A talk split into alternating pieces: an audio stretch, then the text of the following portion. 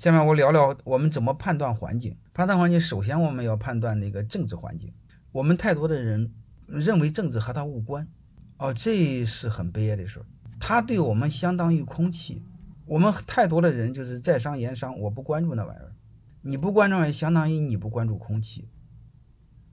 嗯，相当于耷拉脑袋走路，你早晚会阴沟的翻船。然后紧接着你会发现，它的副产品就是经济，它影响经济，能理解了吧？现在经济你会发现下行，这个我们要很理性，而且这个疫情会成为常态，所以这就是为什么不让创业呢？各位，你比如你刚创业，你在北京。嘣，关几个月，北京房租又这么贵啊！这就叫它是会成为常态。紧接着呢，就是社会，我们环境首先要第三个就是了解社会，了解社会呢，最关键的就是了解人，了解人口，两主要是了解人口的年龄的变化。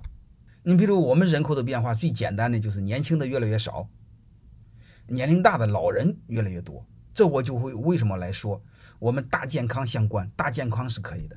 然后再就是人口的变化，你比如孩子的和孩子相关的话，你得去到大城市去，小城市是受影响的，因为孩子越来越少，人都往大城市跑，是这回事吧？所以你会发现，这不就是分析吗？另外呢，就是人口还有一个就是习惯，消费习惯，你会发现，由于疫情的出现，它是强制性的教育了客户适应线上的生活。我们最悲哀的是什么呢？就是我们客户已经习惯了线上找线上买东西，老板还没习惯，这是最悲哀的。你看，客户在那等着你们呢，你们没转回来弯所以我们要有基本的判断，因为这个疫情一旦是常态，客户的习惯就会成为常态，他是回不去的。我不知道，你看济南一点事儿没有，但是济南这两天我问了很多人，所有的店面销售平均要下降三十个点，济南还没事呢。其他的地儿呢？所以他会养养成一个习惯，什么习惯呢？就是没事就不出去，能在上面上上面解决就上面解决，这就是消费习惯，能理解了吧？所以你会你会发现，这个一旦成为常态，紧接着你会发现，大部分人会在家办公。一旦在家办公，各位你会发现，商业的写字楼一定会下降，是这回事吧？因为大家是能在家办公就在家办公啊，能线上办公就线上办公啊，对吧？它要下降的话，我们居民楼下降的概率也是大概率，是这回事吧？然后还有一个你会发现，如果这两个影影响，大部分人这个这个这个这个不出来消费，不他就会收入工工入收入就会降低，收入降低，他房子那个预。房贷就还不上，还不上就会逾期，所以在这个逻辑下，房价是房价上涨的概率就变低了。这是不是个纯逻辑的推理啊？所以这个时候你会发现，这不就是对人口的分析吗？我们要知道这个逻辑。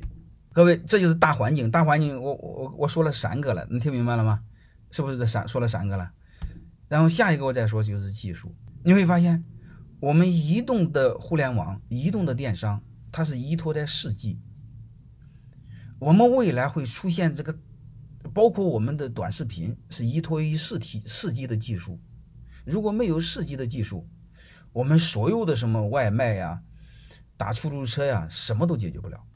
所以我会发现，这个另外一个环境分析就是技术。现在的技术最直接的、最明显的就是五 G 给我们带来的。五 G 我认为直接带来的就是那个自动驾驶。对我们老百姓来说，我们各位来说，一定会出现另外一个。我们现在只是短视频，马上会出现中视频，甚至长视频，然后会会出现全息视频。就是你们今天看我和我在你身边是一样的。一旦出现了全息视频，各位办公室基本上没有用。你想想，你家墙上弄一个弄一个屏幕，能听明白了吗？然后你和你们同事，他可以全息的。